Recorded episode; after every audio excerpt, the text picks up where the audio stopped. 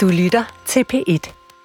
Velkommen til en ny Troldspejlet podcast episode, som denne gang er meget præget af animation og tegneserier. Jo, vi har også nogle spil med, men der er ikke en eneste live action film eller serie med denne gang, eller kødfilm, som animatorer kalder dem, så er I advaret.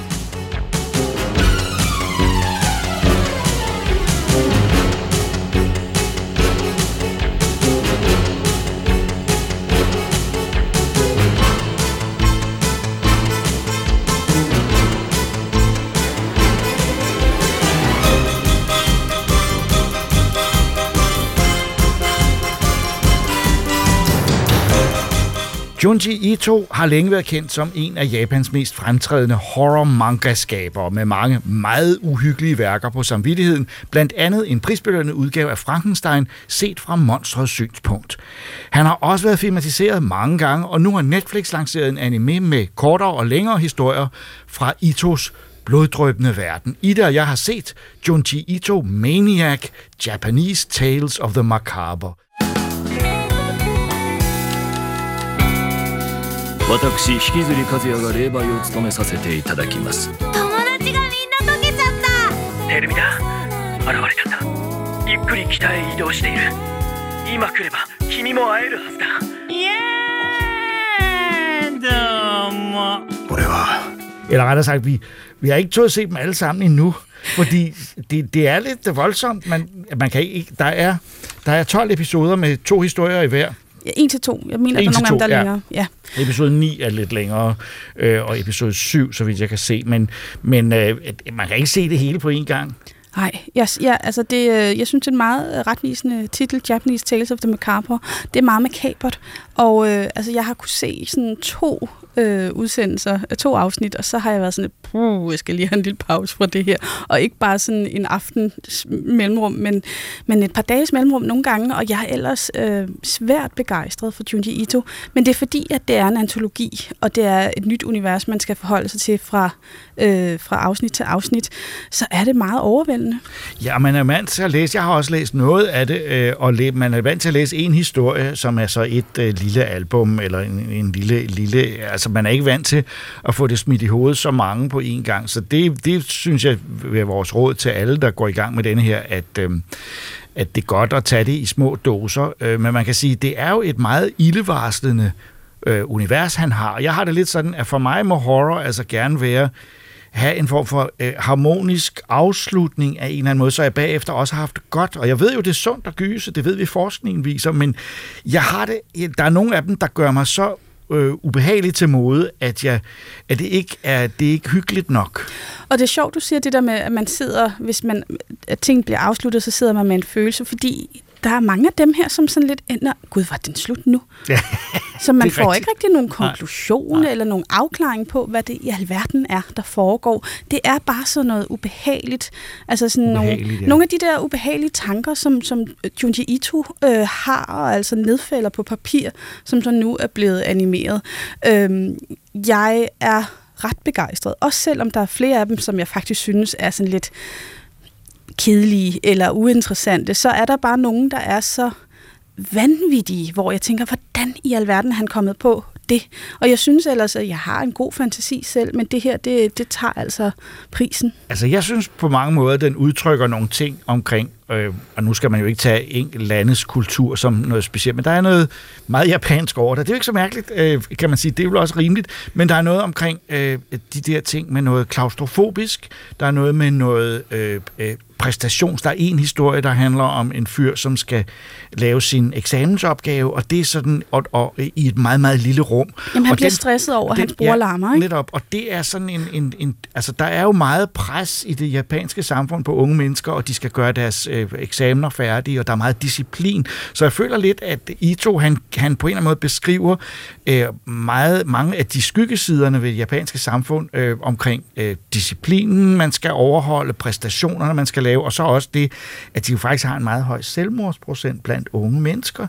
Og det er der en af episoderne, der handler om, øh, den med ballongerne, som, som jeg tror er et, et billede på, på det, og den blev, fik jeg da altså dårligt af, fordi det, det var for tæt på den virkelighed, man har læst om øh, og hørt om, så der blev jeg sådan lidt, åh oh, nej, det, men omvendt, han, det er hans egen kultur, han har lov til at lave det, og måske konfrontere det nogle, er det, er det nogle dæmoner, eller nogle, nogle, nogle forfærdelige ting fra virkeligheden, der bliver udtrykt her øh, øh, øh, i, i ting? Jeg tror, det er en, en blanding af mange ting. Øh, jeg, jeg, jeg ved det ikke. Altså, jeg læste lige kort om ham, at da han var barn, der voksede han op i et hus, og, og hans det badeværelse, der var i huset, var ligesom i en form for tunnel op imod sådan, mm. altså det, ligesom været, det har været sådan lidt et varmt toilet på en eller anden måde, hvor der var fyldt med det, som hedder hulegræshopper, og det er altså nogen, som mm. godt kan ligne æderkopper, mm. og det er ikke bare fordi, at der så er en, de har sådan en tendens til at være mange. Så tanken om som lille barn, at skulle, hvis man skal på toilettet, og så skal man derhen, hvor alle de der krible-krable ting er. Må ikke der er et eller andet, der er oh, oh, altså, det, det, Du har lige fortalt, hvorfor han har lavet det her.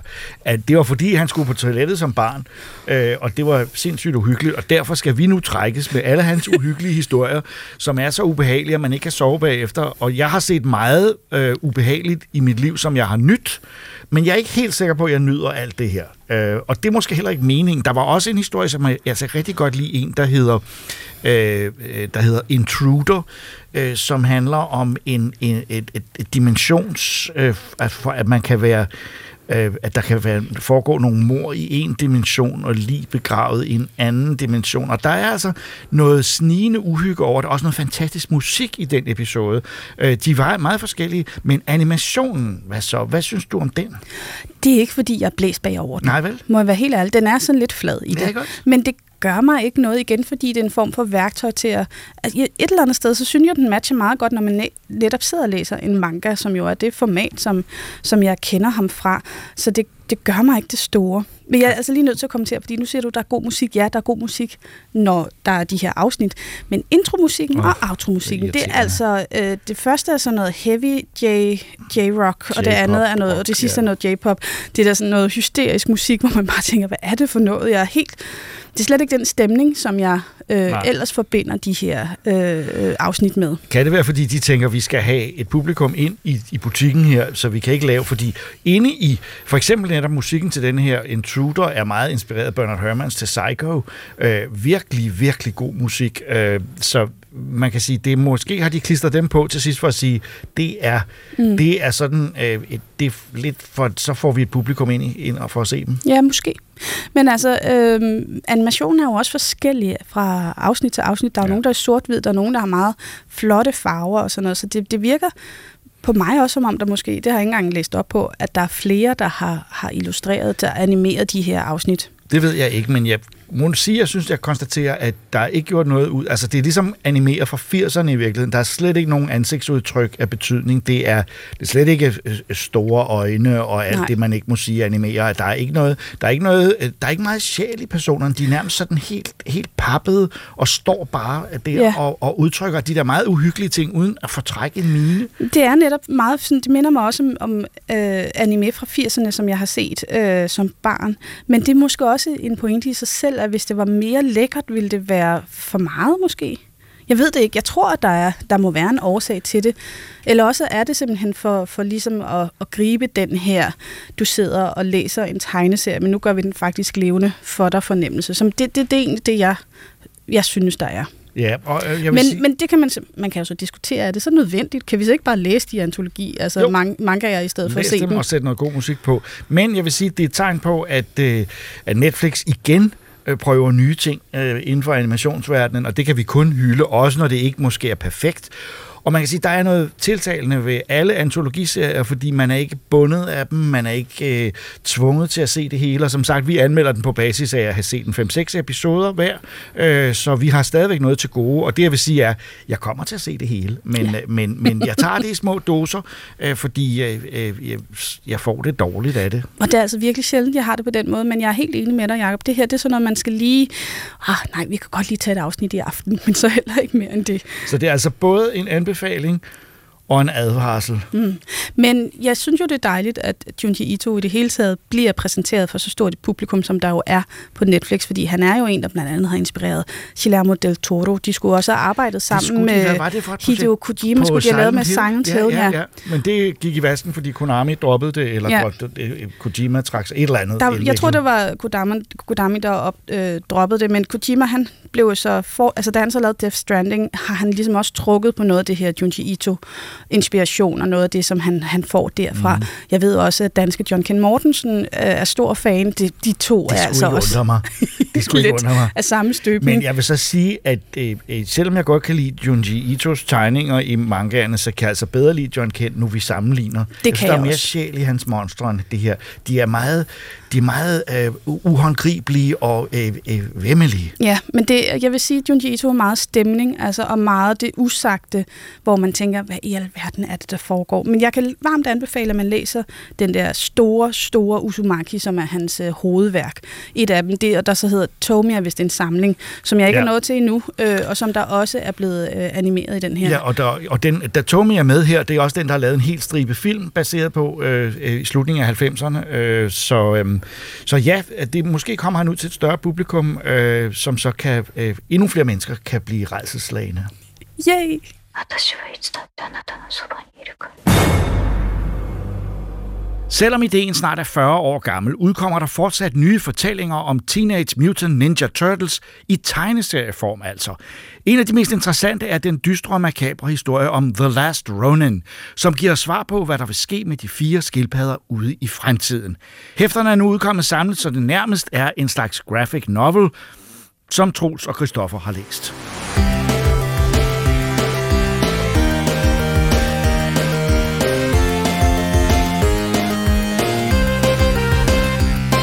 Teenage Mutant Ninja Turtles. Ah, det er faktisk ikke helt det, vi skal have gang i. Nej, faktisk ikke helt. Ikke altså, det er rigtigt nok, det er Turtles. Det er Turtles. Men det er ret langt fra den der sådan lidt mere poppede tilgang til Turtles. Det er, øh, det er øh, Christopher Nolans Turtles. Fuldstændig. Det er jo faktisk, altså lad os bare få sagt det fra starten af, det her det er jo Frank Miller Ja. Turtles. Ja. Det er den dystre, mørke, mørke, mørke øh, Blod og indhold, øh, masser af død og ødelæggelse. Ja. Og, øh, sorg. og meget sorg. Ja. Øh, for lad os sige, den her øh, tegneserie, The Last Ronin, som er den, vi snakker om nu, der er øh, tre af Turtlesene er jo døde. Ja. Og det er Splinter også. Ja, og det er ikke noget, vi spoiler, det er simpelthen Nej. det er præmissen. Ja. Det er præmissen, at der er én turtle tilbage, Ja. og han er blevet gammel. Og vi ved ikke, hvad for en turtle det er, Nej, før man har læst den. præcis. Ja. Og det er, synes jeg faktisk også, de har været gode til at holde øh, meget skjult. Der er ikke noget, Ja. det er ikke blevet spoilet så meget nogen steder, Nej. hvem det egentlig er. Så skal du begynde at google det i hvert fald. Men Ja. jeg, jeg vil anbefale, at man læser den, og så ikke undersøger på forhånd så meget om den her historie, øh, fordi den har nogle twists og turns, og det er tydeligt, at de gerne vil have, at du ikke ved, hvilken af de her turtles, du egentlig følger, Helt sikkert. øh, før et stykke ind i den. Ja. Ja, det er øh, fuldstændig enig, og jeg er også glad for, at du ikke fortalte mig det, inden du læste øh, tegneserien øh, øh, lidt før jeg gjorde. Ja. Og jeg er glad for, at du ikke spoiler det, fordi at det var, det var faktisk meget fedt. Øh, det var meget fedt at sidde og læse og sidde og gætte lidt på, hvem det var, Ja. der var overlevet. Lige præcis. Øh, indtil cirka midten af, af, af tegneserien, så, Ja. så, bliver det, så finder man ud af det. Ja, fordi det er en, det er en, en, en lad os sige, det er en, en turtle i sort, i sorg. Han har ja. sort øh, bandana på, i stedet Ja. for de der farver. Han har alle våbnene faktisk. Ja. Han, har, han har taget alle våbnene med sig. Øh, Raphael Sejr, Michelangelos øh, Ninjagos, øh, Donatellos bostang, og så øh, øh, Leonardos ødelagte svær. Og øh, når vi siger, at han er gammel, så er det jo fordi, han er også, altså han er stadig mega stærk, den her turtle, men han er, øh, han er også, han er rusten, eller han er ikke, nej, hvad skal man sige, han er, han er brugt, han er slidt. Han er Ja. en lidt træt turtle, men stadig virkelig stærk. Men og, det er træt af sind, Ja. føler jeg mest. Altså fordi, at øh, uden at spoil for meget, så får man noget at vide lidt senere i tegnesæt om, at øh, der er en grund til, at han har overlevet så lang tid, som han har. Ja. I den her meget dystopiske verden, hvor at øh, Shredders barnebarn, tror jeg det må næsten være, Ja. øh, har overtaget øh, fuldstændig øh, øh, Ja, New byen, York. Ja, byen Øh, er, er, er simpelthen gået fuldstændig... Altså, det er jo blevet en, en, en, en hersker af byen, altså en Ja. diktator. som, som bruger sådan nogle øh, cy- cybernetiske øh, fodsoldater til at, at være politibetjente rundt omkring. Ja. Og, altså, det er jo nærmest... Der er sådan et spil... Øh, for lad os sige, den, den her turtle her, som er på hævntogt. Mm-hmm. Fordi det er, det er Shredders barnebarn, der er skyld i, at øh, alle turtlesene er, at næsten alle turtlesene er døde, og Splinters døde også. Mm. Så han er gået på hævntogt, og der er, han angriber øh, flere gange den her øh, øh, Uruku. Ja, nu kan jeg lige pludselig ikke huske, hvad han hedder. Det er ret irriterende. Men Shredders barnebarn angriber han flere gange, og der bliver det sådan helt spilsekvenser nærmest med først almindelige fodsoldater, så lidt stærkere fodsoldater, så der kommer der en boss, og sådan Ja. der, der sad jeg sådan nærmest følte, jeg var med i et spil. Ja. Øh, og de er skide godt tegnet, de der actionsekvenser. Ja, der, der, er- der er virkelig smæk på. Der er Ja. smæk på helt fra start til slut. Der er ikke mange gange, hvor den stopper op og trækker vejret. Der er lige nogle sekvenser, hvor man lige skal have lidt at vide, Ja. eller, eller de har en dialog med hinanden, men den er ret hurtigt videre til, at der er Chubang. Øh, næsten hele vejen. Ja, og jeg synes også faktisk, at øh, det er en god historie, de fortæller her, øh, fordi at, du kan jo sagtens skrive en historie med sorg og, og øh, masser af action og, og, og en, en, en hovedperson, som altså, er øh, nærmest skizofren, snakker stadig med sine Turtles-brødre, selvom de er døde og sådan mm. noget. Øh, men jeg synes faktisk, den er ret godt skrevet også. Altså, der var, der var flere gange, hvor jeg sad, og jeg vil ikke gå så langt til at sige, at jeg blev rørt, men, men, men at jeg i hvert fald langt ad vejen sætte mig i den her Turtles sted om det her store afsavn, han har Ja. til, til sine brødre og Ja. til sin mester, øhm, som, som bare virkede øhm, skrøbeligt på en eller anden måde. Enig. Øh, I forhold enig. til, når man ser ydret på den her turtle, som bare er endnu mere øh, armored, end det plejer at være nærmest. Ikke? Ja, ja. Øhm, så, så altså virkelig fin historie også. Synes Det synes jeg. øh, de har Jeg kan, jeg kan desværre ikke lade være med at tænke en gang imellem, at øh, på trods af, at det er en virkelig fin fortælling, så kan den nogle gange virke en lille smule rodet i forhold til at springe frem og tilbage Ja. i tid. Øhm, den, er ikke så, den er ikke fortalt så lineært, Nej. og stilmæssigt skifter den faktisk også et par gange for at fortælle, at vi er i en helt anden tid. Og det, jeg synes, det er interessant, øh, fordi der bliver det meget tydeligt, men andre gange så springer den i tid, uden at være helt så tydelig. Ja, det er det her problem. Det, det er consist- consistency, ikke? Mhm. Altså, øh, hvis du... Fordi det, det første, den gør, når den hopper i tid, det er at skifte tegnestil. Fuldstændig. Ja, fuldstændig. Mere Altså- tilbage måske i virkeligheden til den originale Ja. Ninja Turtle øh, tegneserie tegnestil. Ja, og når vi ser original, nogen kunne måske tænke, nå, fra min barndom, hvor jeg så det med fjernsyn, Men, nej, nej. Turtles før det. Ja, Turtles før det. Øh, hæfterne, da de var undergrund. Ja. Altså, da de var, altså før de sådan fik farver. Altså, altså, du ved, da præcis. det var helt skitsagtigt. Sådan en stil kommer der pludselig ind i det her. Og det er jo fint, altså, at, fordi så sidder du som læser og er godt klar over, Nå, men nu er vi et andet sted. Mm. Øh, og der står, der står også en lille tekstboks, som du også sagde, hvor der står then, uh, now, uh, whatever. Ja, ja. Men problemet er, så laver den også nogle gange sådan nogle mellemhop. I stedet for at lave et flashback helt tilbage, hvor at vi får den her lidt skøre tegnestil mm-hmm. der, Mhm. så laver den et, et knap så langt hop tilbage i tiden, og så skifter tegnestilen ikke. Og hvis du lige misser den der boks, hvor der står, det foregår på et andet tidspunkt, Ja. så sidder man altså og bliver noget forvirret. ja, der er nogle gange, hvor man lige... Ja, man skal lige... Man skal lige Der er noget geografisk af en eller anden art, hvis Ja. man kan kalde det en, det er en tegneserie. Der er noget geografisk, som nogle gange lige bliver noget miskmask. ja, Men hvis man kan se forbi det, præcis. så er, den, så er det en velfortalt historie. Ja, og vi har jo læst den som sådan en samlet graphic novel. Det vil sige, Ja. at i, i 2020, tror jeg, der var, der kom, øh, kom det som sådan fem sådan limited series, mm. fem hæfter, og de er så blevet samlet nu her. Det er den måde, vi har læst dem på. Ja. Og det er Kev- Kevin Eastman og Peter Laird, som jo lavede Turtles. Det er jo dem, som, ja. som er inde over her. Ja. I den forstand, at de faktisk fik den her idé, dengang de lavede Turtles oprindeligt. Ja. Da de var et makkerpar for, for snart... Altså, det er jo virkelig længe siden. Ja, det er mange år siden. Øhm, og, og så har den så ligget i skuffen og ulmet, og så har man, så øh, den ene af dem har så tænkt, jamen ved du hvad, den skal, da, den skal da lige følges op på, den her. Og det er jeg så glad for, at de har fået gjort. Jeg synes, Is. det er så fedt, at de faktisk, at, fordi man kan mærke, at det her, det, det kommer fra den der startkreativiteten, de havde. Ja, og især også efter Michael Bay's helt forfærdelige to, øh, altså, hvor han bare har taget Turtles og pisset på dem, og sat ild til dem, og det ene eller andet. Så er det dejligt at få en, en, en mere gritty historie her, fordi normalt så er jeg ellers ikke nødvendigvis helt vildt pjattet med, at man tager noget, der ellers er en fun romp, mm. og gør det til dark and gritty. Men det passer sindssygt godt ind her. Især fordi, at Turtles jo kommer fra den der meget gritty, og så er blevet til en og fun så er romp. blevet til en fun romp, ja. Ja. Men, men jeg synes, det virkelig det passer så godt ind her. Og jeg synes også, det er dejligt at se, at øh, Lærte og Eastman ikke er bange for ligesom at tage øh, nyere kunstners take på visuelt, hvordan Turtles har set ud, og ligesom Ja. bruge det, i stedet for deres, at det skal være deres egen måde Ja. at tegne det på. Ikke?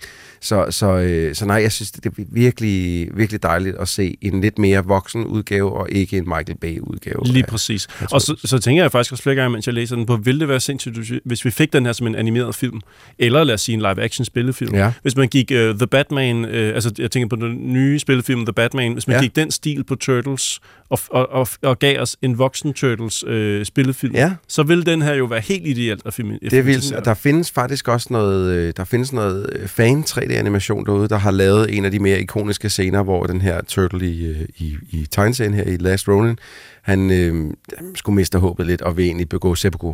Mm. Øh, ender selvfølgelig med, ikke, at det ikke sker, men, men der er der en, der har lavet en ret flot 3D-animation. Man kan finde det på YouTube. Øh, til, og der kan man ligesom se, okay, det kunne godt fungere det her.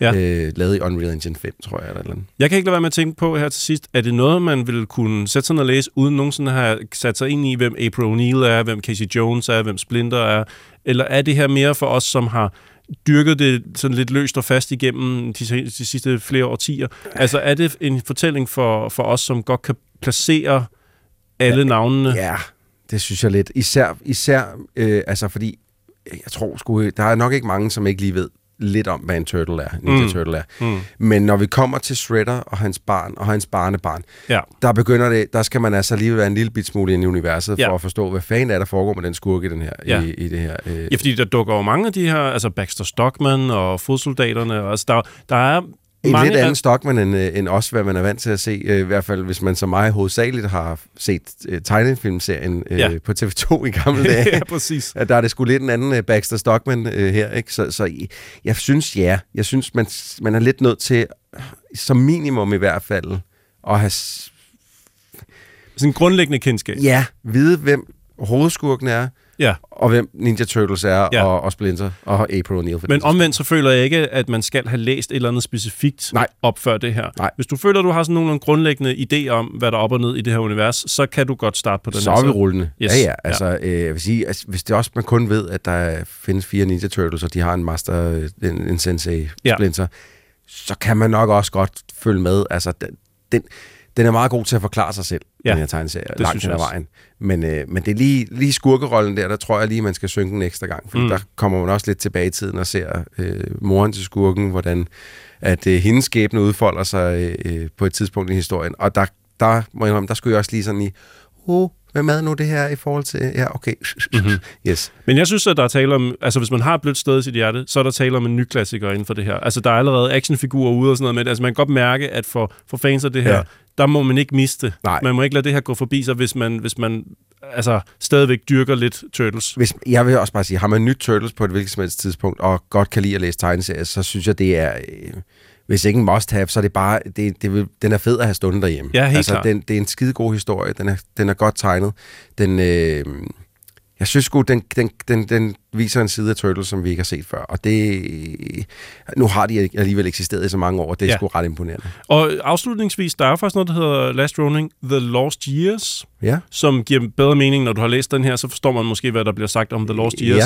Men der er, der er en periode i, i, i de her skildpadders liv, hvor at, øh, der bliver taget en rejse. Ja. Og den bliver ligesom udfoldet i The Lost Years, som mig bekendt er begyndt her i januar 2023 og udkom så småt. Øh, jeg ved ikke, hvor nemt det er for fat i lige nu, men hvis man bliver bidt af det her, så er det ikke slut endnu. Nej. Der kommer mere, man ligesom kan begynde at holde øje med øh, down the line. Det kunne være, at jeg lige skulle holde lidt øje med det. Det, tror du skal. Ja, jeg tror det. Mange tegnere og forfattere har gennem tiden lavet Splint og Company-historier, og de aktuelle refererer ofte til ældre kendte album i serien. En serie, der jo i år faktisk fylder 85 år. Og det gælder også det nye album, som er nummer 57 i den danske rækkefølge, og som er lavet af en, et nyt trekløver, som, øh, som det er tænkt skal fortsætte serien. Øh, det er et trekløver, der hedder Svart, Geriv og Benjamin, hvis man skal forsøge at udtale det på fransk. Det er både en hørespilsforfatter, og det er en tegner, øh, og en teaterinstruktør, som skal arbejde sammen, og som, øh, som øh, ikke fortæller sådan mærkelige historier, men som til gengæld forsøger at lave en, en, en øh, genstart af Splinter Company, øh, som, som actionserie. Øh, men altså, det eneste er, at deres første album, og altså nummer 57 i den danske rækkefølge, har den ildevarslende titel Splints død.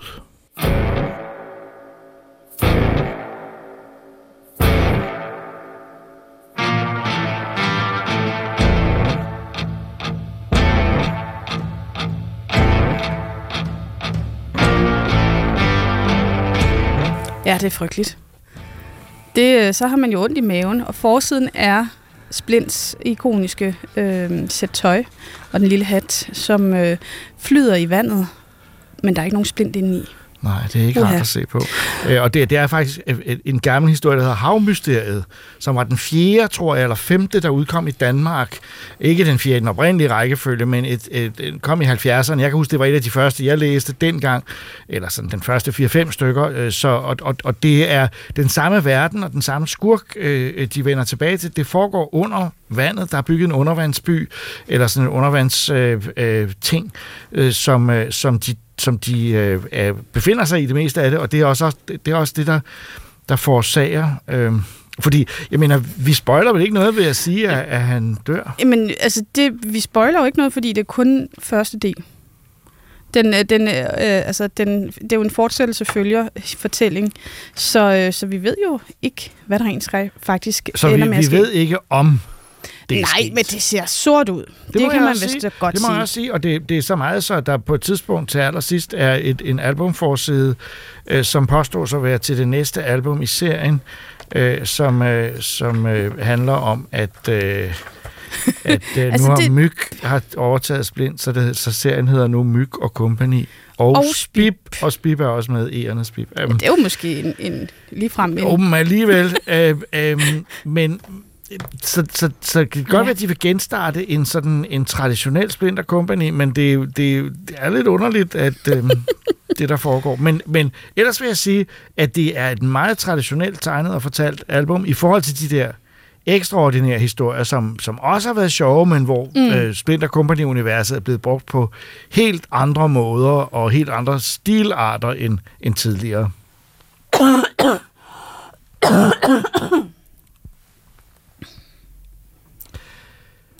Og, Ja. det, og, jeg synes, det er super underholdende, øh, øh, vel, velfortalt og Ja. sjovt. Ja, altså jeg synes også, det er meget trygt og genkendeligt, og øh, altså der er ligesom de der elementer, der skal være, og øh, champignon og svampe, der bliver brugt på finurlige måder. altså, det, og så er den meget meta og det er jo også, som det skal være. Ja, altså det er jo det, det, det, det foregår på serieforlaget, øh, øh, som vi nu ser, er Dupuy. Altså før i tiden hed det serieforlaget, nu hedder det Dupuy. Det er Dupuy, og som er det forlag, hvor det hele startede. Og vi skal fejre, det, de er i gang med at skulle fejre øh, deres 100-års jubilæum, mm. øh, og derfor er Splints tilstedeværelse ønsket. Ja, sammen med Spirillen og, mm. øh, hvad hedder han, øh, Frede. Jeg tror nu ikke, Spirilen er der. Jo, han er der på et tidspunkt. Jeg har siddet og studeret baggrunden af Jacob. Han er, han er ikke, måske ikke med, men der er en forside med Spirillen, da de holder sådan en form for reception. Ja, fordi de har jo ikke rettigheden til Spirilen mere. Nej, men han er altså med. I, I det kid you not. Yes. Bladrer, han er også med på på det. På bagsiden, der ligger han... Øh, Der er hans hale, ja. ja, der han er der lige der. Ja, ja, ja. Han ligger sammen med, med Kik. Så, så vi, andre ord, det, det er ret mystisk, det hele. det er meget mystisk. øh, øh, øh, og deres eventyr nede under vandet er sindssygt spændende og en lille smule klaustrofobisk, øh, fordi det er ret uhyggeligt dernede. Øh, øh, og det, der foregår, er meget, meget mystisk, som altid. Men, men det er altså det, det er sådan meget klassisk og, og, og hyggeligt og finurligt og mærkeligt og mystisk og fantastisk. men det er også meget moderne, synes jeg faktisk, Synes du? fordi at der er sådan noget miljø kritikfokus, et eller andet. Hvordan er det, vi behandler vores verdenshave? Hvad er det, vi, hvordan gør vi med forurening og diverse ting? Så det synes jeg, men det synes jeg faktisk, det bliver gjort på en måde, som ikke er sådan noget, der bliver proppet ned i halsen på en. ikke. Det- jeg synes jeg- bare, det er en, det er en rigtig... Jeg lagde knap mærke til det. Øh, Men nu synes du straks mindre om den. Nej, nej, overhovedet ikke. Jeg kan godt lide, at, øh, at altså, Splinter Company har altid haft øh, både ironi og engagement i, i verden omkring os, og, og det vil sige, Ja. ja. der er ikke noget problem i, at der skulle være lidt, øh, lidt holdninger eller lidt afsløringer der. Ja. Øh, den er sindssygt flot tegnet, øh, det vil jeg sige. Øh, det er virkelig skarpt, øh, øh, og det er, altså, der, der er jo mange, der har tegnet Splinter Company i tidens løb, og det har været forskellige stilarter. Øh, øh det er faktisk meget sjovt, hvis man tager Splint øh, og, øh, og Quick og sætter dem op ved siden af hinanden og ser, hvordan de er blevet tegnet gennem tiden. Det har ændret sig en hel del, men de har jo det der, altså øh, Kvik, Splint har jo først og fremmest sit kostyme, øh, eller sin, sin, sin øh, uniform, som gør, at man straks kan genkende ham, men der har faktisk været mange forskellige versioner af ham. Det er meget dynamisk. Øh, det, det er nærmest hen af, at den tegneserie, der hedder Franca i, i stil. Mm, der, der, er ja. meget, der er meget action. Det er en, det er en skarp streg. Den er, den, det er lækkert at se på, og både når man kigger på en hel side, men også når man så følger med i historien. Ja. Og for sådan en som mig, som ikke øh, er super, super kendt i, øh, i Splinter Companies univers, så synes jeg også, at den er, den er dejlig nem at forholde mig til. Jeg, behø- jeg føler ikke, jeg behøver at kende hele, alle de gamle øh, øh, øh magasiner for ligesom at... Øh, jeg bliver ikke hægtet af, selvom jeg ikke lige altid ved, hvad det er, de refererer til. Det er stadigvæk sjovt. Øhm, og så synes jeg, at den her Corallion, som er den her undervandsby, som de skal ned til, den er bare den er enormt fascinerende, så jeg kan godt forstå, at de genbesøger den.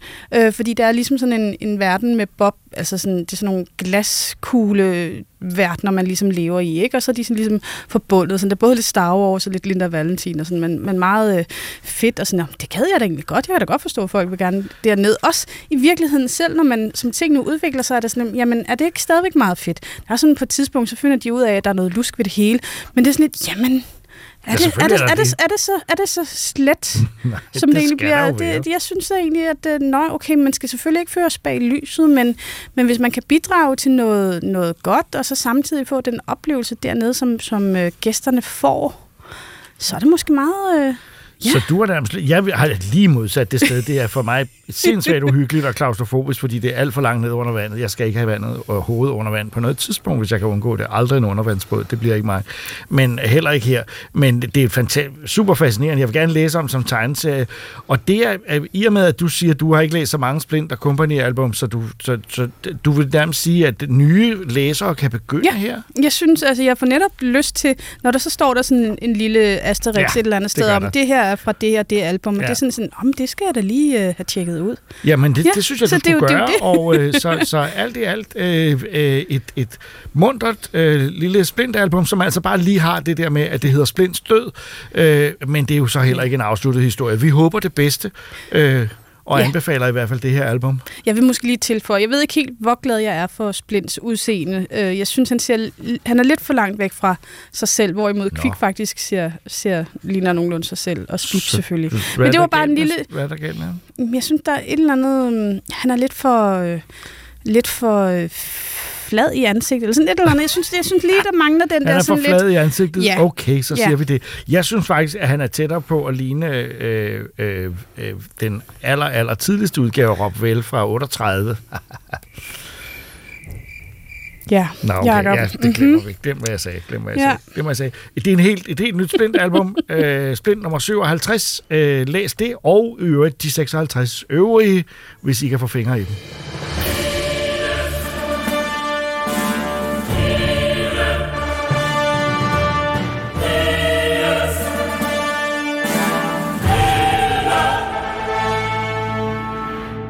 Warhammer er ikke et univers, vi har besøgt så ofte her i Troldspejlet, men som forståeligt nok har mange og meget hengivende fans verden over. Det startede som en slags brætspil med små, men ekstremt detaljerede figurer, der skal rykkes rundt på en kampplads, hvor slagene afgøres med terningkast. Nu er udviklerne Fat Shark på banen med et skydespil i Warhammer 40.000-serien, som Troels og Christoffer, to newbies i Warhammer-universet, har prøvet at finde hoved og hale i. I need you to go down there and raise hell. Can't say for sure what's waiting in the shadows. Valkyrie exfiltration will be waiting. If you make it that far.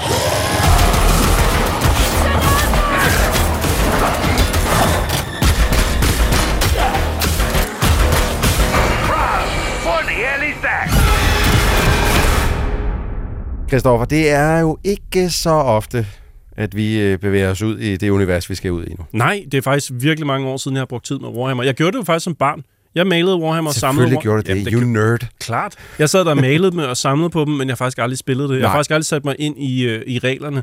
Jeg havde tonsvis af det, øh, og har faktisk også stadigvæk liggende på loftet. Men Jeg, jeg troede, det var sådan noget Dungeons and Dragons-agtigt noget, men det kan jeg så forstå, at det er det ikke rigtigt. Ej, der er en forskel. Ja, der er en altså, forskel. det, det er et øh, kampe, der er blevet udkæmpet på, på en spilleplade, så at sige, med miniatyrfigurer og med terninger, Mhm. men det er ligesom også det, er det. Ja, det er ikke det samme som pen and paper. Nej, eller... det er det sgu ikke. Nej. Øhm, og, og altså, der er jo udkommet tonsvis af spil i, i Warhammer-universet, som er alle mulige... Øh, jeg, jeg kan huske Total War, øh, Warhammer-spil, er der udkommet, som er ret fede, Mhm. øh, og jeg har spillet. Men ellers må jeg... Øh, kan jeg lige så godt sige, jeg aner snot om Warhammer-universet. Du har aldrig siddet og malet... Øh... Aldrig nogensinde. Og ikke, ikke fordi, at jeg... øh, Jeg, det, jeg bare aldrig kommet i kontakt med det. Hmm. Jeg er fra en lille skodby midt på øh, Vestjylland, hvor Warhammer, det ikke eksisterede, simpelthen. Okay, altså, okay. det, var, øh, det eksisterede simpelthen ikke derude. Jamen, jeg, jeg synes, det var fedt. Også fordi, at, at altså, i og med, at jeg ikke spillede det, Mhm. mm-hmm. så samlede jeg bare de herrer og figurer, som jeg synes var fede. Så der, jeg, jeg malede Warhammer 40.000, jeg malede mm. også øh, Britannia, tror jeg, de hed, de sådan nogle øh, bueskyttefolk, Ja, og sådan, ja. alt orker og alt muligt. Jeg synes, det var mega fedt. Men jeg har faktisk heller ikke spillet nogen af Warhammer-spillene. Øhm, så det her er også meget nyt for mig. Ja. Og du har spillet det her spil, som altså, vi snakker om nu Dark her, Tide, ja. meget mere, end jeg har. Jeg har, jeg har, øh, jeg har gået i dørken med det. Fordi Ja. jeg tænkte, nu blev, for det første, fordi det var en first-person shooter. Øh, det er der ikke mange andre øh, øh, Warhammer-spil, der har været. Og jeg synes, det så flot ud. Mm. Og det er nogle gange en meget god indgangs, indgang i et spil, det er, at man kan lide at se på det. Det er pænt. Jeg, Ja. synes, altså, jeg har jo startet op, jeg har spillet øh, første mission, Ja. også bare lige for lige at komme lidt ind i det. Mhm. Mm-hmm. Øhm, jeg, jeg synes, det er pænt. Jeg synes, ja. det er virkelig flot. Men du må fortælle mig, er det værd at blive ved med at sidde og spille det her spil? Jamen det er jo, fordi det du har spillet igennem, det er ikke så... Det er lidt noget andet, synes jeg, end hvad spillet rent faktisk bliver til. Min første oplevelse var, at det var Callisto Protocol, bare i øh, first person. Ja, og det er fordi, at i Callisto Protocol prøver du at slippe ud af et fængsel. Ja. I første mission af det her, der bliver du, øh, øh, der er der nogen, der angriber det fængselsskib, du er indsat, du er en indsat i, og skal slippe væk fra det fængselsskib. Ja, ja. Så på den måde kan man sige, at de to ting også falder lidt sammen. Plus at Callisto Protocol er måske ikke steampunk, men det er meget øh, industrielt, us, øh, industrielt udseende. Mm-hmm. Øh, hvor øh, Warhammer 40.000 Dark Tide er steampunk mm, og Warhammer blandet sammen, Ja. så at sige. Ja. Øh, så det, det, det, det er også industrielt, ikke? Altså det, hele, det kan godt se lidt ens ud, plus at, øh, at lyssætningen faktisk, øh, vil jeg give dig ret i, ligner lidt hinanden. Ja, men du prøver lidt at sige, at, det, at det, så sker der noget lidt andet? Jamen, hen, så, eller fordi så, så efter du har gennemført den her mission, og du, øh, øh, man, bliver, øh, man bliver skånet, øh, ellers så skulle man egentlig have haft dødsstraf, tror jeg, for at prøve at slippe væk fra det her øh, øh, fængselsskib her. Øh, man, man bliver skånet, fordi man hjælper en betydningsfuld person om at slippe væk sammen øh, med en selv fra skibet, og så bliver man en del af deres kampgrupper, som øh, de har et par stykker af, tror jeg. Ja. Og så kan man så blive, så skal man så blive sendt ud på missioner for at gøre visse ting. Aha. Øh, øh, de har sådan en, noget, der hedder, øh, de har en hop, hvor du ligesom går hen, og så kan du sige, øh, øh, jeg vil gerne sendes ud på en mission, og så kan du selv vælge, hvad for en slags mission, du gerne vil sende ud på, og, øh, men du kan også godt vælge det, der bare hedder quick play, fordi det, der er med det her spil, det er, det er jo sådan set, du kan godt spille det som et menneske, men det er sådan set en fire-player co-op. Okay. Øhm, så hver gang du rører ud på en mission, så er du sådan set online.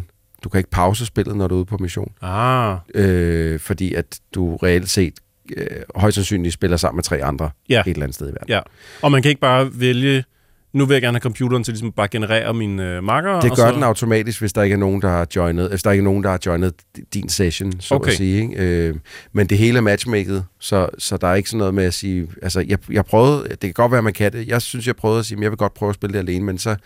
Det, det fik jeg ikke lov til. Jeg skal ligesom ind i det, og så kan folk komme med i mit spil, om, de vil, altså, hvis, om jeg ved det eller ej.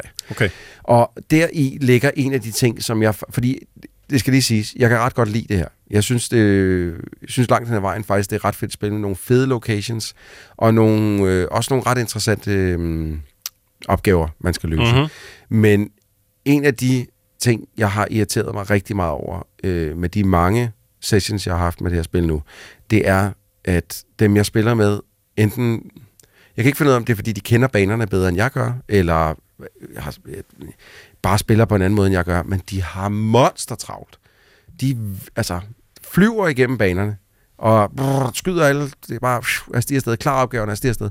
Hvor jeg er sådan lidt, jamen, hvad med, vi også lige kiggede herover? Ja. Øhm, og det synes jeg egentlig er lidt ærgerligt. Øh, det er ikke sikkert, at alle har den spiloplevelse.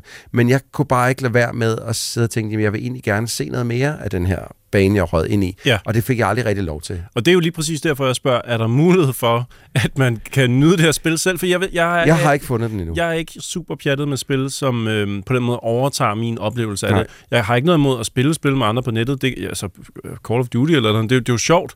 Men hvis jeg skal have den der oplevelse af at opleve en verden, så vil jeg hellere gøre det selv. Ja. Så vil jeg hellere øh, gøre det, hvor computeren genererer nogen, jeg kan spille sammen med, og så tage det i mit tempo. Ja. Det er bare min, min smag. Men, men så jeg, allerede der, der, der står jeg faktisk lidt af igen. Og du jeg kunne, du kunne jo så også, øh, bare spørge, kan du ikke bare lade de andre rende i forvejen, og så, øh, fordi det, det, er ikke så, det er as- asynchronous gameplay, så det er ikke sådan så, at jeg bliver teleporteret op til dem Mm. nødvendigvis, øh, før de er nået ind til et, et eller andet rum, hvor der Nej, skal nej, loades nej. eller sådan noget. Ikke? Men, men øhm, øh, og det kan man, man kan da bare tage tingene i sit eget tempo. Problemet er, at øh, spillet har sådan en, øh, det har faktisk noget, jeg tror, jeg tror måske udviklerne Fat Shark har øh, patenteret det her, men de, de har sådan et, et system, hvor at fjenderne kommer væltende i kæmpe bølger. Altså lige pludselig ja. Så står der 50 øh, øh, hordes af fjender, der bare kommer efter dig. Ikke? Og øh, det er lidt meget at skulle tage sig af en mand, når du har ikke alt for meget ammo, og dit andet, dit secondary våben, mm. er et svær eller en økse. Så man kunne forestille sig, at øh, det ville være bedst at holde sig sammen med sine makker. Altså, det, det, det, det Ja. giver ikke så meget mening at rende rundt alene i det her spil og prøve at... Ja, især fordi, at, at øh, du, kan, altså, du kan vælge at lave din figur på mange forskellige måder. Du kan være en brute, eller du kan være en magiker, eller du kan være en sniper, eller, og, og et, et, et hold med forskellige øh, folk med forskellige øh, hvad kan man, øh, evner Ja. er godt. Ja. Så når du lige pludselig står alene i en kamp, og det eneste, du har valgt, som at jeg vil bare gerne være en, der er god til at slå tæt på, Mm. og det er det, jeg kan.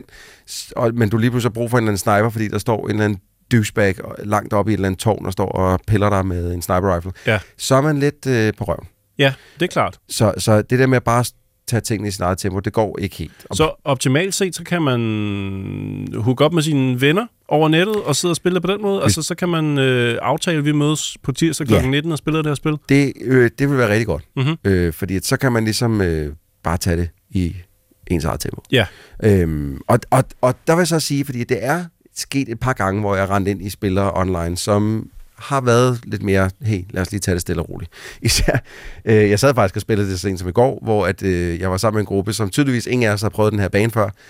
Ingen vidste, hvor vi skulle hen. Mm. Så der tog vi tingene stille og roligt, og fik afsøgt alle rummene, hvor skulle vi egentlig hen og sådan noget. Æh, det var dejligt, men Godt. det har bare kun været 5% af min spilletid indtil videre. Det har været den slags games. Resten har bare været, åh, vi power bare igennem det her. Ja. Øhm, men når det så er sagt, så er mega fede våben. Vi har også snakket om, grafikken er sindssygt flot. Ja. Jeg synes virkelig, der, har været, der er et par baner, som jeg ikke synes er så øh, interessante at se på, men så er banedesignet til gengæld ret inspireret. Mm-hmm. Øh, det er nogle vanvittige øh, baner, man render rundt i, hvor man sådan lidt, hvor jeg forstår slet ikke, hvordan jeg er kommet fra A til B her, fordi det går sådan op og ned og til siderne. Altså det hele, det, nogle gange så virker det som om, man har sådan bevæget sig 40 km under jorden, og sådan lidt, jeg forstår slet ikke, hvordan jeg er havnet her. Altså, Nej, okay. øh, men det er på den, på den gode måde. Altså Ja. det, det, øh, du har ikke brug for at skulle backtracke helt sindssygt meget. Så, så derfor så er det ret fedt det der med, at man går fra et sted, der ser ud på en måde, og lige pludselig så er du et sted hen, der ser helt anderledes ud. Mm. Øh, så sindssygt flot, meget varieret øh, visuelt, øh, visuelt at se på. Øhm, våbne er, altså det, det er nogle, du unlocker, jo mere du spiller, ikke? Øh, er ret fede, meget tunge, altså sådan noget, Ja. dunk, dunk, dunk, dunk, når du skyder med et eller andet. Ja. Øh, hvad hedder det, melee combat, altså økser og svær og sådan noget, fungerer overraskende godt. Det er meget sjældent, at jeg gider at bruge melee combat. Det er sindssygt vigtigt, det her spil, Mm. at du bruger melee, især når der er mange fjender, fordi du har en push-funktion. Så når der lige pludselig står 20 mennesker og gerne vil slå dig på samme måde, så kan du lige skubbe Ja. til dem alle sammen på en gang, og så lige chop, chop, chop, chop, chop, og så lige komme lidt væk, fordi man løber ikke sindssygt hurtigt. Det er ikke sådan, det er ikke sådan øh, øh, et spil, vi kommer til at snakke om i næste podcast, Hi-Fi Rush, hvor at man virkelig kan bevæge sig på alle mulige forskellige måder og, og dodge og komme væk fra, fra angreb. Det er lidt svært i det her. Det er meget, igen, tungt gameplay, så det der med at bare hoppe væk fra folk, der kommer og vil øh, hugge dit hoved af med en økse, Mm. det er ikke så nemt. Så det er vigtigt at skubbe til dem. Slash, slash, slash. Skub, slash, slash, slash. Okay. Øh, eller kaste granater eller et eller andet, som kan Ja. forvirre dem lidt eller sådan noget. Så lyder det også som om, at det er der taktikken ligger. Fordi øh, min næste spørgsmål vil også være lidt sådan, altså hvis du normalt står ved et bræt og spiller War, Warhammer, øh, ruller nogle terninger, venter på det din tur, øh, bygger din hær op og sådan noget. Ja. Det lyder ikke som om, det er det spil. Nej. Det lyder som om, det her det, er- det er, for, øh, det er lidt mere for folk, Det er som... Warhammer til mig. Det er Warhammer til dig? Det er Warhammer til mig. Okay. fordi jeg er måske ikke lige den der, der øh, er helt vild med at spille terningsspil og alt sådan noget andet. Øh, men kan enormt godt lide øh, stilen og universet. Jeg synes, at øh, jeg, har, jeg har ventet lang tid på, at der, der er kommet et Warhammer-spil, som øh, har snakket til mig og hvad jeg godt kan lide. Og Ja. det gør det her. Ja. Og der kommer også et, øh, om ikke forfærdelig lang tid, som øhm, også er et first-person shooter-spil, eller third, undskyld, third-person shooter-spil, som ser åndssvagt fedt ud, som Mm. mm. jeg rigtig gerne også vil spille.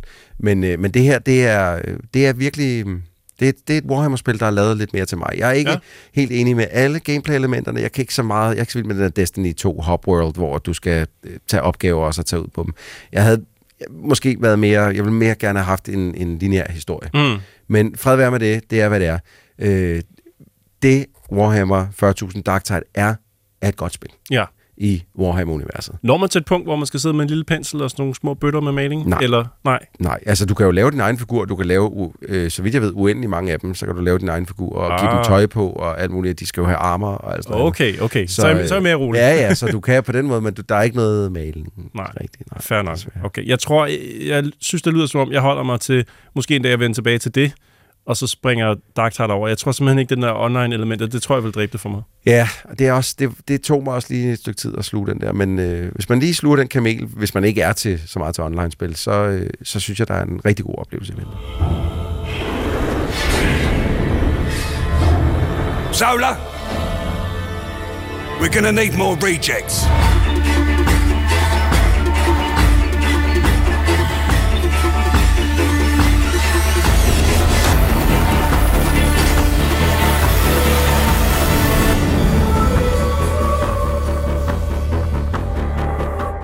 Da Scooby-Doo-serien startede i 1969, var der ikke mange, der troede på den, men den blev et hit, og den har været mere end langtidsholdbar. Spørgsmålet er så, om vi tror på en animeret serie for voksne, hvor en af personerne fra Scooby-Doo har hovedrollen.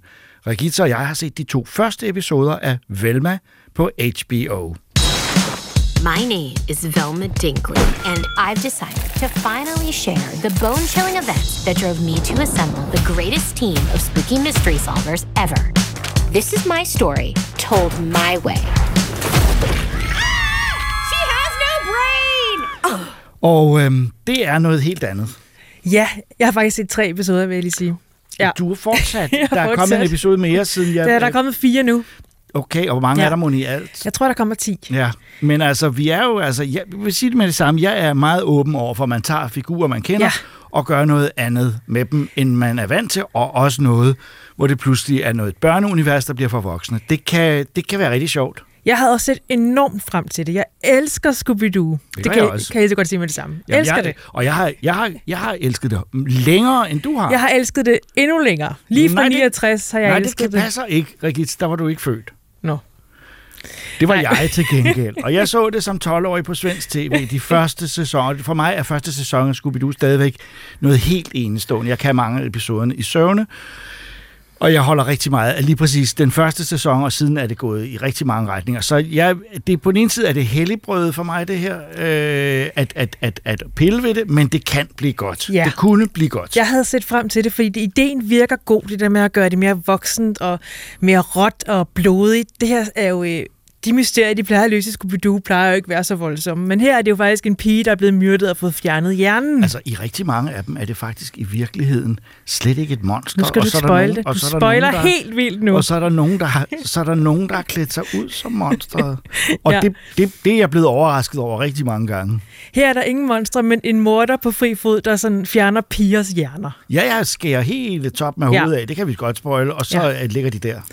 Det gør de. Og, Det er øh, meget blodigt. Problemet er så, at Velma, hun ikke opklarer mysterier, fordi hendes mor er forsvundet, og hvis hun prøver at opklare et mysterium, så får hun hallucinationer om monstre. Og det er jo lidt et problem Ja, for der en kommer sådan en, detektivserie. en klo og tager fat i hende. Ja. Øh, øh, så, så, så er det så et rigtigt... Det er en hallucination. Ja. Det er ikke et rigtigt... Fordi Scooby-Doo-konceptet er jo, der er ikke rigtige monstre, men en morder, og det er så en, en historie, der, øh, der fortsætter fra episode til episode. Der er en morder på spil, og der er cliffhangers. Øh, Ja, og det, det ville egentlig være fint for mig, ja, hvis det bare var mig. det, der var historien. Det, det er så fedt, at det er et mere blodigt mysterium, der er mere voksen, og der er også mere, det er ikke lige så uskyldigt i forhold til deres forhold sige, indbyrdes. nej. der er sådan lidt sex og sådan noget, og det, det er ja, rigtig og fint. der er, der er leg med køn og Ja. ja. med, med alle mulige mærkelige ting. Det, det er så fint, men, men det er bare ikke Scooby-Doo det her overhovedet. Altså, jeg, hvis ikke de havde lignet dem og haft det samme tøj på og hed det samme, så havde jeg ikke vidst, det var Scooby-Doo-figurerne, det her.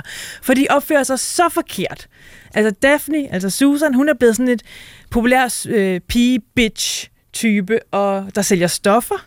Men det er, vel, det er vel fordi, at de har taget hende og sagt, hun er den såkaldt kønne af de to piger i, i gruppen, så hun øh, skal, skal, skal vise sig at have en skyggeside. Ja, Og, det kan jeg godt se pointen med. og Fred, øh, Jan, han er en rigmandssøn, der er snot forkælet og ikke gået i pubertet endnu, og meget, Nej, det er meget mærkeligt. så mærkeligt. Han er ikke gået i pubertet, og derfor så opfører han sig, han kan, slet, ikke- han kan ikke finde ud af at skære sin bøf ud. Det skal Nej. mor gøre for ja, ham. det er så mærkeligt. Øh, øh, og, og, øh, men at, nu har vi jo set den på engelsk. Den, er den dobbelt til dansk? Nej, det er Det- den vel. det kan jeg ikke forestille mig. Men vi har set den på engelsk selvfølgelig, og, øhm, og der er en pudsig detalje. Øh, Freds far er, er indtalt af Frank Welker, Ja, som lavede øh, Fred i den gamle serie. og Scooby-Doo. Ja, Ja. Og som ikke er med jo. Scooby-Doo er jo slet ikke med i den her serie. at det ved du jo ikke. Nej, det kan godt være, han kommer, men umiddelbart, kun set tre umiddelbart er der ikke nogen hund med. Men hvem tror du er morderen? Det ved jeg faktisk ikke, og jeg er faktisk også ret ligeglad. Scooby-Doo. Uh, det kunne være fedt, hvis han kom ind og var det er det, morderen det det. til sidst. til sidst. Altså, jeg, jeg vil sige, øh, jeg synes først og fremmest, skal vi sige, det er ikke særlig sjovt. Nej. Humoren er simpelthen ikke særlig skarp. Den er, den er lidt klodset, og Velma er øh, nærmest usympatisk, er hun Det ikke? er jo det, der er problemet, det er, at der, jeg kan ikke rigtig lide nogen af dem her. Jeg synes, Shaggy, som ikke hedder Shaggy, han hedder, han hedder sit almindelige navn Norville, han er lidt sympatisk, men de andre er bare, de er virkelig, virkelig ikke rare Nej. mennesker, og de er slet, man gider slet ikke følge dem. Og man tænker, hvorfor skal jeg se den her serie? Det er ikke Scooby-Doo. Og, og, og, og den vil ligesom alt for meget på en gang. Og den er bare ikke sjov, og det er jo lidt et stort problem for en serie, der helst skulle være sjov. Altså, animationen er, synes jeg, på en eller anden måde en moderne udgave af Scooby-Doo. Ja. Den, den ligner faktisk som nogle af de opgraderede, nyere Scooby-Doo. Øh, fordi jeg mener, den oprindelige Scooby-Doo første sæson er meget primitivt animeret, og det synes jeg jo er en del af charmen. Der er utrolig mange gentagelser, utrolig mange talende ansigter, hvor der ikke sker noget. Øh, og det, har, det er på en eller anden måde stilen fra 60'erne. Øh, og så er det blevet flottere hen ad vejen, og mange af Scooby-Doo-spillefilmene er, er faktisk ret nydeligt animeret. At, ja, med, i- på budget, men okay. Men det her er også meget pænt animeret. Ja, jeg har ikke en finger at sætte på animation. Jeg kan godt lide deres opdaterede udseende, og jeg kan også godt lide øh, alt stemmeskuespillet, faktisk. Mm. Det er historien og manuset, der bare halter helt sindssygt. De har ikke særlig mange sjove ting at sige. Ej. og når de prøver at være sjove, virker det forceret. Det virker som om, nogen har virkelig vredet armen om på nogen, for at det her skulle være sindssygt sjovt. Jeg tænker på netop i forhold til, jeg kunne ikke lade være med at sammenligne lidt med Harley Quinn-serien, mm. som jo, uh, Harley Quinn-serien, Ja, ja, ja. ja. Som, som, som jo har en... Øhm, en humor, der virkelig er skarp, men det er måske nok også, fordi figuren har det i sig. Øh, Og Velma har jo kun det i sig, at hun er, er, gammelklog og irriterende nogle gange i, i, mm. I øh, episoderne, at hun er den, der ser det hele før alle andre. Ja. Øh, Hun er jo enormt selvsikker ja. I tegnefilmer, og her har hun også virkelig dårlig selvtillid. Og, altså, ja, hun er slet ikke, de er slet ikke rigtige nogen af dem. Man lyder, lyder lidt fornærmet og sådan Ja, lidt det sur. det. Men jeg bliver sådan lidt, det, hvorfor skal det hedde Scooby-Doo, når det intet har med Scooby-Doo at gøre? Altså, det, det var også det, jeg ville starte med at sige. Jeg, jeg kan godt lide, når man eksperimenterer. øh, Og, og, og det var, når jeg sagde det, var det for at sige, det er ikke derfor. Nej. Det er ikke, fordi vi er Nej. fornærmede. Jeg gik ind til det her med et virkelig åbent sind. Jeg synes, det lød så sjovt og en virkelig god idé. Jeg er rigtig vild med den der, hedder Cool Scooby-Doo, som er sådan en rimelig nyere serie, der også ser meget anderledes ud, og den er sådan meget mere sådan edgy end de andre Scooby-Doo-serier. Den synes jeg er vildt sjov. Men den her, ej, den kan bare ikke rigtig noget. Og, og den er også, det der er noget vist uheldigt ved, at en serie, der ligner en børneserie så meget, har 18, 18 øh, års grænse, eller hvad de nu kalder det på HBO, og at man så dermed, altså, altså det er meget nemt for børn at falde ind i den her serie, hvis ikke der lige er børnelås på deres platform, og det vil sige HBO. Øh, og det sjove ved det er, at HBO har jo som alle platforme en, øh, en, øh, en række anbefalinger, hvis man har set denne her. Ja, Og det er sjovt man nok, får alle de gamle Ja, alle de Scooby-Doo'er. gamle Scooby-Doo. Ja. Ting og ting. Men det har man også lyst til at, jeg havde virkelig lyst til at trykke på nogle af alle de der gamle Scooby-Doo'er, jeg har set den her. Jeg gjorde det faktisk. Jeg, jeg, jeg så, øh, jeg har en DVD øh, med øh, første sæson, øh, som jeg på en eller anden måde holder rigtig meget af. Øh, kom på dansk DVD, lige da DVD'er var blevet noget. Jeg har gemt den, og den, jeg gik lige ned og så en af dem, den der hedder Hassel in the Castle, som er en af mine ep- yndlingsepisoder fra første sæson. Øh, og det var, det var, jeg blev ligesom nødt til at, at, at komme, og, og det igen skyldes ikke, at jeg ikke kunne have set en Velma, der var for voksne, men simpelthen, at det, det er Ja. ikke særlig godt, det her. Nej, og ja, det virker nogle gange som om, dem, der har skabt den her serie, de har slet ikke set noget Scooby-Doo. De har bare set et billede af figurerne, og så har de gættet sig til, hvordan de måtte var. Tror du det? Det ved jeg bare ikke, de virker, det er slet ikke Men Hvem troværdigt. kender ikke Scooby-Doo-figurerne? Det der, det gør alle, da det er et af de mest kendte animerede universer. Jeg tror, de er på listen over de 10 mest kendte øh, animerede universer. Alle ved det, og alle ved, at, at, at de figurer er corny og, og, og er øh, øh, øh, meget endimensionelle og, og, og klichéer. Øh, men øh, og i hvert netop fald- derfor kan der laves sjov med dem, men Ja. det er som om, de har ikke noget forhold til Nej, dem. og det er i hvert fald ikke nogen, der elsker Scooby-Doo så, dem, der har lavet den her serie. Og det virker så heller ikke som om HBO selv tror på den her serie, fordi de undertekster, der er til, er de mest ringe undertekster, jeg oh, nej, det lagde nogensinde jeg har set. Jeg så dem ikke. Øh, oversættelserne er lavet en robot. Jeg tror slet ikke, de har været i nærheden af et menneske. Altså, det er sådan noget, når hun siger fine, så siger de bøde. Hvem råber altså, bare bøde ud i det? Altså, det, det, Det er så dårligt. Det er så dårligt. Okay, kan vi sige det på den måde, at fine, det, den korrekte oversættelse havde været fint. Øh, ikke også? Øh, Jo, tak, Fint, jo. ja. Øh, men selvfølgelig betyder ordet fine også en bøde, en trafikbøde eller en anden, Ja. kan få en Men vi kan jo så sige, altså for at være lidt smarte, øh, når vi ser den her serie, ser vi fine i betydningen bøde, fordi vi synes, at HBO skal have en Ja. bøde for at have lavet den. Ja, okay, det var, det var øh, ikke morsomt, men øh, det var serien heller ikke, så de kan ikke forvente mere af os. Øh, vi kan ikke anbefale Velma. Nej. Øh, hvis der skulle ske noget genialt i de sidste fire episoder, så skal vi nok vende tilbage med en lille disclaimer her i podcasten, men indtil videre er det helt klart øh, sådan, vi har det. We do make a good team, don't we?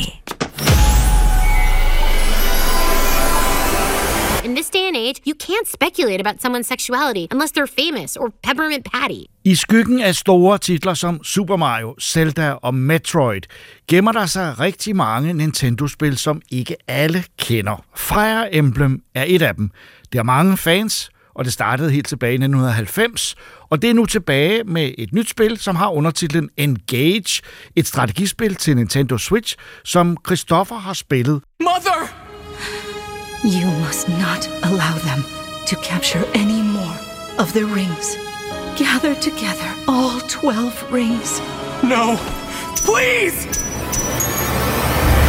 The corrupted, they're everywhere. Divine One, you mustn't do this alone! This journey will be a long one. Our kingdom is in danger. Will you help us? I will fulfill my duty as the Divine Dragon. Fire Emblem, altså, jeg kan svagt fornemme noget, man kan huske om nogle, øh, et fantasyspil, øh, hvor, man, hvor man øh, både sådan vælger øh, øh, kampform, og så samtidig har man øh, nogle forskellige... Altså, man kan, det, det er en slags RPG også. Ja, ja, men det, det er et af de der japanske spil, hvor man sådan, altså, for den indvidede klub, så giver det super god mening, men for alle andre, der ser det næsten uoverskueligt ud, set udefra, altså fordi der er så meget, man skal holde styr på, og sådan en stor verden, man skal komme ind i. Og, Men er det ikke bare noget med, at man skal vælge en figur, og så har man de der Fire Emblems, som er, er, er lidt forskellige ting, man kan tilknytte figuren, som jo, det så vil- jeg synes, det ser nemt ud. Ja, okay, lad, lad os bare holde det ved det så. Ja, lad os sige Ej, det. det er, det er et af dem, der kræver, at man, men det har mange fans, i, Det har- Japan i hvert fald. Ja, bestemt, ja. Øh, øh, hvor, hvor det er en helt, øh, øh, har sin egen tradition. Men Ja. ja. jeg tror ikke, det har været udgivet i, i, øh, i øh, Altså, op- Europa alt sammen. Ikke, øh, nej, ikke oprindeligt, der var det for det japanske marked rigtigt, men mm. i de senere år, altså især med sådan noget som Smash Brothers, hvor man har kunne vælge at spille som nogle af de her hovedfigurer, at så er, det, så er der Og de har virkelig... nødt til det, ja, men der så er man virkelig, vidste, hvem det var. Ja, præcis. Der er virkelig mange, der har fået øjnene op for det, tror jeg, Ja, ja. øh, over tid. Ja. Og nu er der mange fans jo, altså på verdensplan er der virkelig, virkelig og mange det fans. er jo sådan i anime-stil, og også i klassisk øh, øh, fantasy-anime-stil, Mhm. mm-hmm. og det vil sige, øh, traileren lugter jo langt væk af et uendeligt stort univers med masser af figurer Ja. og, og ting. Er det også det så? Det føles som, ja, det føles faktisk meget som at se en tv-serie, og det føles også som om, man træder ind i noget, som, som er dybere, altså som noget, der er foregået i lang tid, når man starter op på Engage. Øh, man kan godt mærke, at det her, det er ikke det første spil, øh, der udkommer. Altså man kan godt mærke, at, at der, der, man skulle have spillet noget før det her, for at komme ind i det. Men det du indrømmer er, at det er det første spil, du har spillet i den serie. Jeg har Eller? aldrig gennemført et Fire Emblem. Jeg har, Men du jeg har prøvet nogle af de tidligere Jeg har også. snuset til det, ja. Jeg Ja, har ja. snuset til, og jeg har selvfølgelig sp- spillet som dem i uh, Smash Bros., men det tæller jo ikke rigtigt. Nej, det vil jeg sige. Det, Men det- men jeg vil ja, gerne være Så helt- har man spillet mange spil. ja, det er rigtigt. Men jeg, jeg vil gerne være helt ærlig og sige, det er heller ikke min sådan foretrukne genre. Altså, det er ikke en genre, jeg bruger meget tid på, øh, når jeg har fri. Altså, det er ikke sådan en, hvor jeg siger, Ej, nu må jeg hjem og spille noget Fire Men Emblem." er det ikke også, fordi den kræver meget af en? Altså, man Enormt. kan ikke... Hvor meget... Altså, øh, det er, er- det et for lukket univers at komme ind i, eller vil du...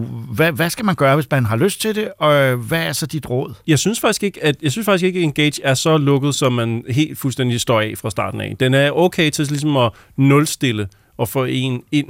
Øh, den har en lille bitte kort sekvens, hvor man tænker, gud, hvad er jeg gået glip af? Men så er det som om, at figuren falder søvn og vågner tusind år senere. Så hun er ligesom, eller nu spiller jeg som en kvinde, man kan vælge at spille øh, som to, en mand eller en kvinde, og hun er jo totalt uvidende på det her tidspunkt. Hun ved jo ingenting, hun skal have alting forklaret, så det fungerer faktisk egentlig okay. Ah. Jeg har det lidt på samme måde som hende, da hun vågner op der. Så det er en, en form for tutorial af, af figuren i hvert fald, Ja. og, og spillet også. Præcis, og hun vågner op i noget, der hedder Ely, Elyos, har jeg lyst til at sige. Elyos? Elyos. Ja. Elyos. En Ja. verden, som har, har haft ro og fred i tusind år, øh, imens hun også har sovet, men nu har brug for hende, fordi at der er en drage, som, øh, som truer ude i horisonten, og der er nogle onde skurke, som har tænkt sig at hjælpe den her drage, så hvis ikke hun slår til nu og samler en masse ringe, som også indeholder nogle kræfter, så, øh, så vil det her øh, stakkels øh, område her jo blive fuldstændig smadret af den her så, så altså, det er noget med at få at vide, det er op til dig. Ja, du er den eneste, der kan redde os. Det er meget klassisk. Kæft, far, man hørt det tit. Ja, det, ja. Det, og, og, Men det er jo også et godt udgangspunkt. Ja, det er et godt Det kan udgangspunkt. være det. Øh, jeg synes til gengæld ikke, at den gør så meget andet end det. Det er meget det, du skal, og det er det, du gør.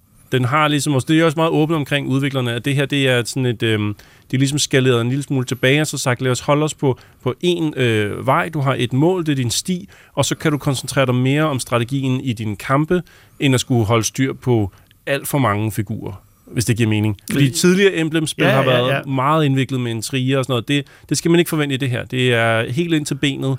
Øh, tænk på, hvad du har tænkt dig at gøre over for den her fjende i, i strategien. Men så er det med andre ord et forsøg på at, at brede det lidt ud, og så gøre det tilgængeligt for, for andre, end dem, der har været med lige fra starten. Det kunne man godt sige, ja. ja. Øhm, og det er jo altså et, et, et, et Switch-spil, som det ser vel også ret godt ud. Jeg synes faktisk, det ser egentlig ja, hedder lidt ud. Ja, det, og, altså især mellem, jamen, i mellemsekvenserne er det faktisk som at se en tv-serie, synes jeg. Mange Ja. af tingene ser meget flot ud. Ja. Øh, når man så kommer ind i kampene, så er det jo, hvad det er. Det er jo lidt mere som at kigge på et skakbræt. Det er meget fedt til gengæld, når du ser verden oppefra, og du skal vælge din strategi, hvordan vil du gå til den her fjende, så kører kameraet ligesom sådan ned og ser dit valg, ser dit angreb, og der matcher dine omgivelser faktisk det, du ser oppefra. Man kunne godt tænke sig, at når man, altså forestille sig, at man så kortet oppefra, her er der en å, og her er der et slot og sådan noget. Når du så kom ned, så var det bare sådan en generisk flad baggrund af det samme igen og igen og igen. Men de har faktisk lavet en 3D-verden, man kommer ned og kigger på, hver eneste gang man tager en beslutning. Det synes jeg var ret fedt. Altså det fungerer virkelig godt. Øhm, til gengæld så er skuespillet altså ikke særlig godt på engelsk. Skuespillet er... Men det er vel også et, et spil, der skal høres på japansk. Det vil hvis, som, sige. hvis man havde den som anime, ville man se den på japansk med undertekster. Det er Klart. lidt sværere i spil. Omvendt, det kan jo lade sig gøre. Øh, så vil det have den helt rigtige stemning. De lyder simpelthen forkert. Jeg hørte også traileren øh, på engelsk. Og det, øh, det er sådan, altså, engelsk dubbing af anime og, og den slags er bare ikke så godt, fordi det, fungerer er jo ikke. tænkt Nej. øh, på øh, amerikansk eller engelsk, det er Nej. tænkt på japansk. Og det synes jeg ud i options og slå det til øh, japansk helt klart, fordi det, det, ja, det, det gør jeg i hvert fald. Jeg kunne ikke holde ud og høre på det. Til gengæld er det fedt, at der er indspillet stemmer til det. Man kunne sagtens forestille sig sådan et, øh, et rollespil her, hvor at du slet ikke hører nogen sige noget og bare læser tekst. Og det havde været lidt tungt. Jeg kan godt lide, at der er skuespil på.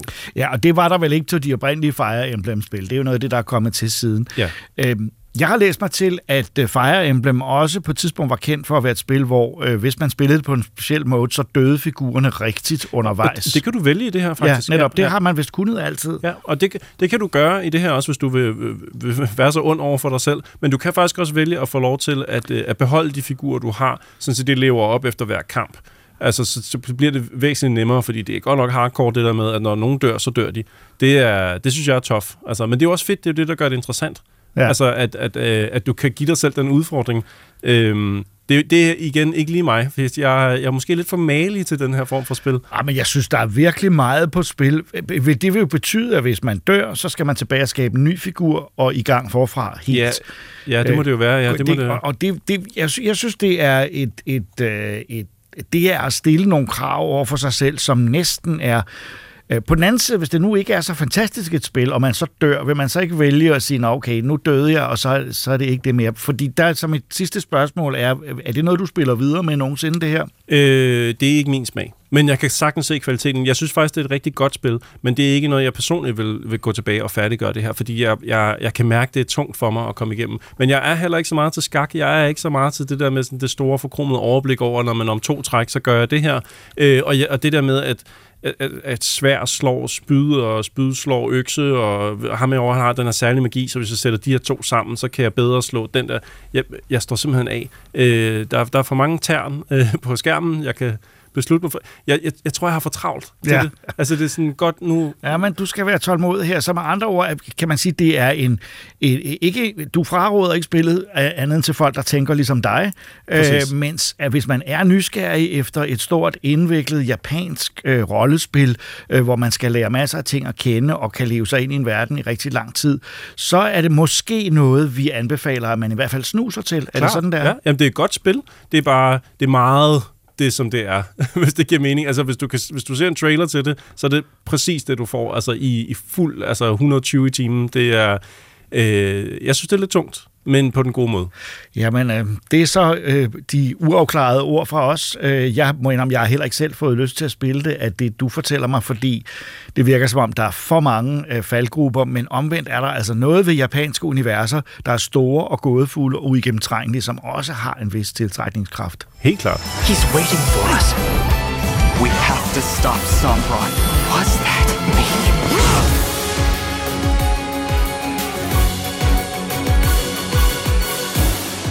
Et af verdenshistoriens mest berømte fotos er det med de spisende bygningsarbejdere, der sidder på skelettet af en skyskraber engang i 30'erne højt over New York. Fotoet har inspireret den kanadiske tegner, som hedder Michael, til albummet Giant, hvis første del af to netop er udkommet på dansk.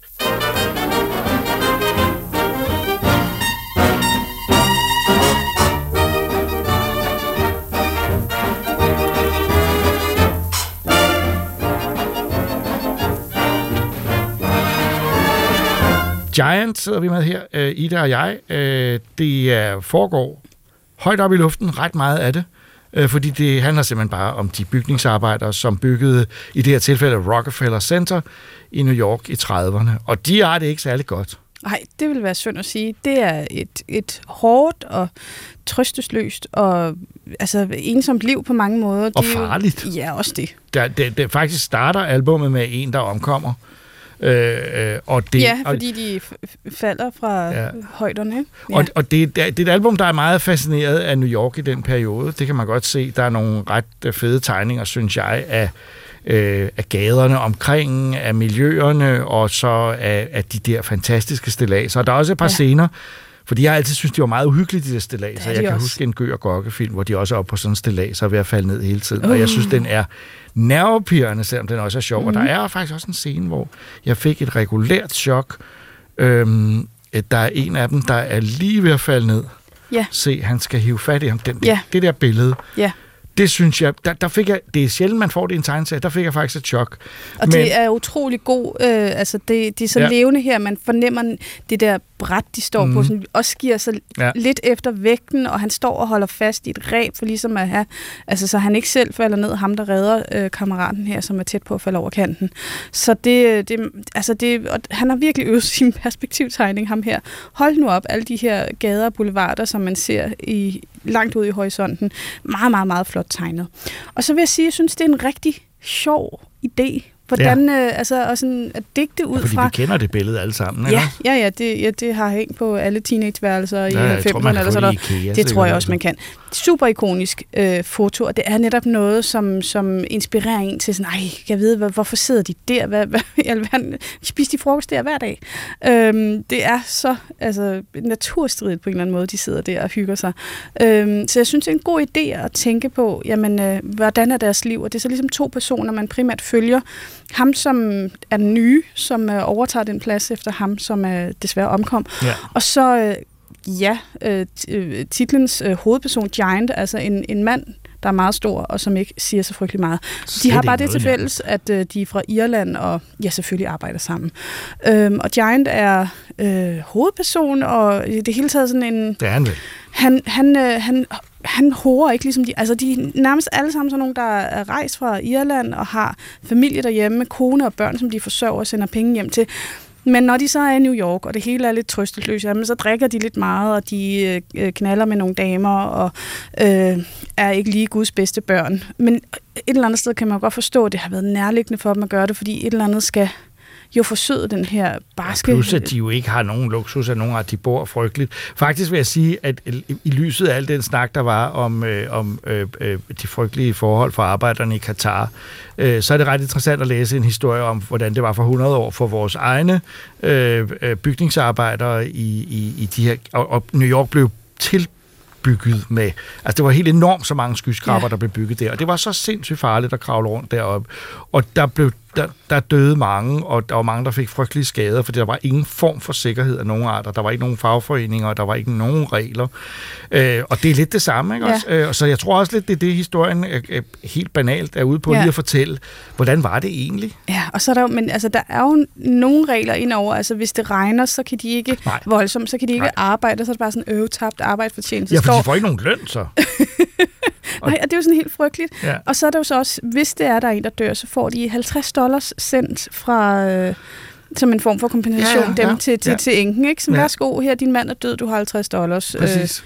ha' det Ja, godt, ikke? netop. Øh, og det, det, det, de, de, de penge og den besked, som ligesom øh, gør en forskel for Giant, altså som på en eller anden måde øh, rammer den her mand, som vi ikke, vi ved ikke særlig meget om ham. Nej, vi finder nærmest heller ikke noget ud af Nej, om ham. ikke i første men han, her. men han har sådan et øh, hjerte på godt side. Han er sådan lidt en Ron Perlman-type, altså Ja, Ron Perlman er i øh, De Fortabte Børns By, hvor Ja. han heller ikke øh, maler så meget. Sådan, der er noget utroligt trygt og godt ved ham, øh, men han, altså, men han øh, udvikler sig også. Jeg synes egentlig, det er et ret fascinerende album, og jeg synes simpelthen, det er så dynamisk tegnet. Ja. Øh, det er lidt gråt i gråt, men det er jo selvfølgelig jeg også fordi, at det bare er øh, altså bygge, en kæmpe byggeplads i virkeligheden. Ikke? Så det er jo bare ja, beskidt. Og man, man fornemmer netop, hvor beskidt det er. Nogle af de her ejendomme, de bor i, så er der sådan nogle taglige kvinder og forhudlede mænd, og de er sådan lidt, man kan nærmest lugte, hvor usøgnerede de er, og sådan, oh, det, jeg er glad for ikke at være der. Ja, og samtidig er den jo meget fascineret af den tid, fordi New York har, og alt, at New York er altid spændende.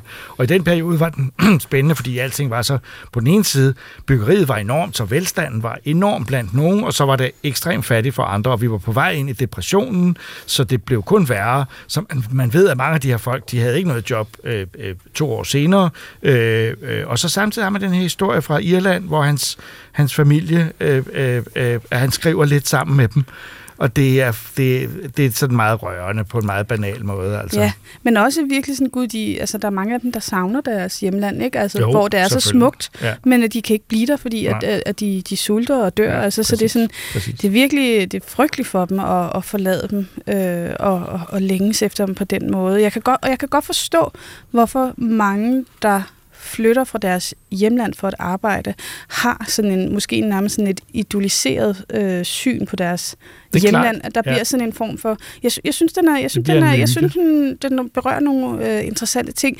Noget helt andet er, jeg var sådan lidt overrasket over den fortælling, det så var, fordi at da jeg læste om præmissen, jeg tænkte, ej, det er sjovt, og vi skal høre om nogle af de her mennesker på det her billede. Det, jeg, havde, jeg ved ikke, jeg havde tænkt, det skulle have været noget andet, noget mere med de her øh, tanker om at arbejde sådan Ja. ja. deroppe, og sådan, øh, men Den går lidt, det, sådan har jeg det også med den.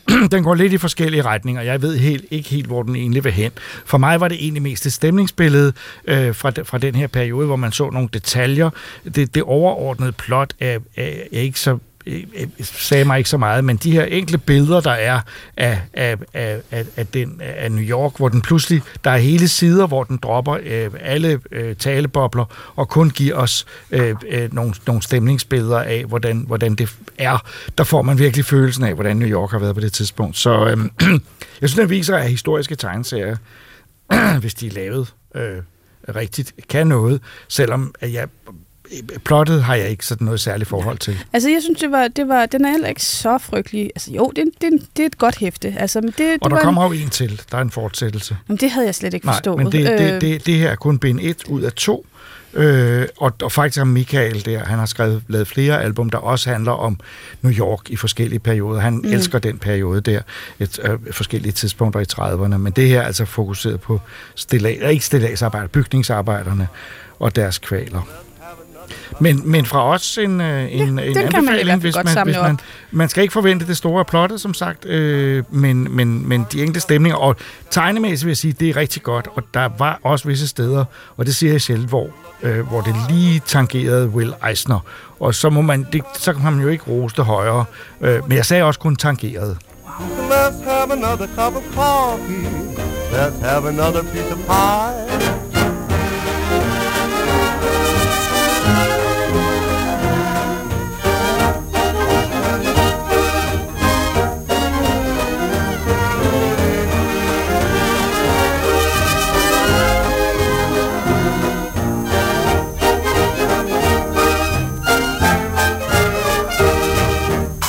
Det var alt, hvad vi havde i denne udgave. I studiet var jeg, Jakob Stelmann, Christoffer Andersen, Ida Rud, Rikita Heiberg og Troels Møller, der også klippede programmet. Vi er tilbage om to uger, samme tid og samme sted.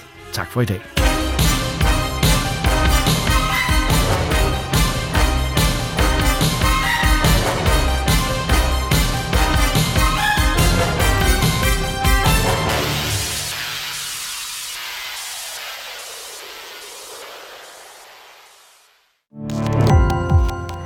Gå på opdagelse i alle DR's podcast og radioprogrammer. I appen DR Lyd.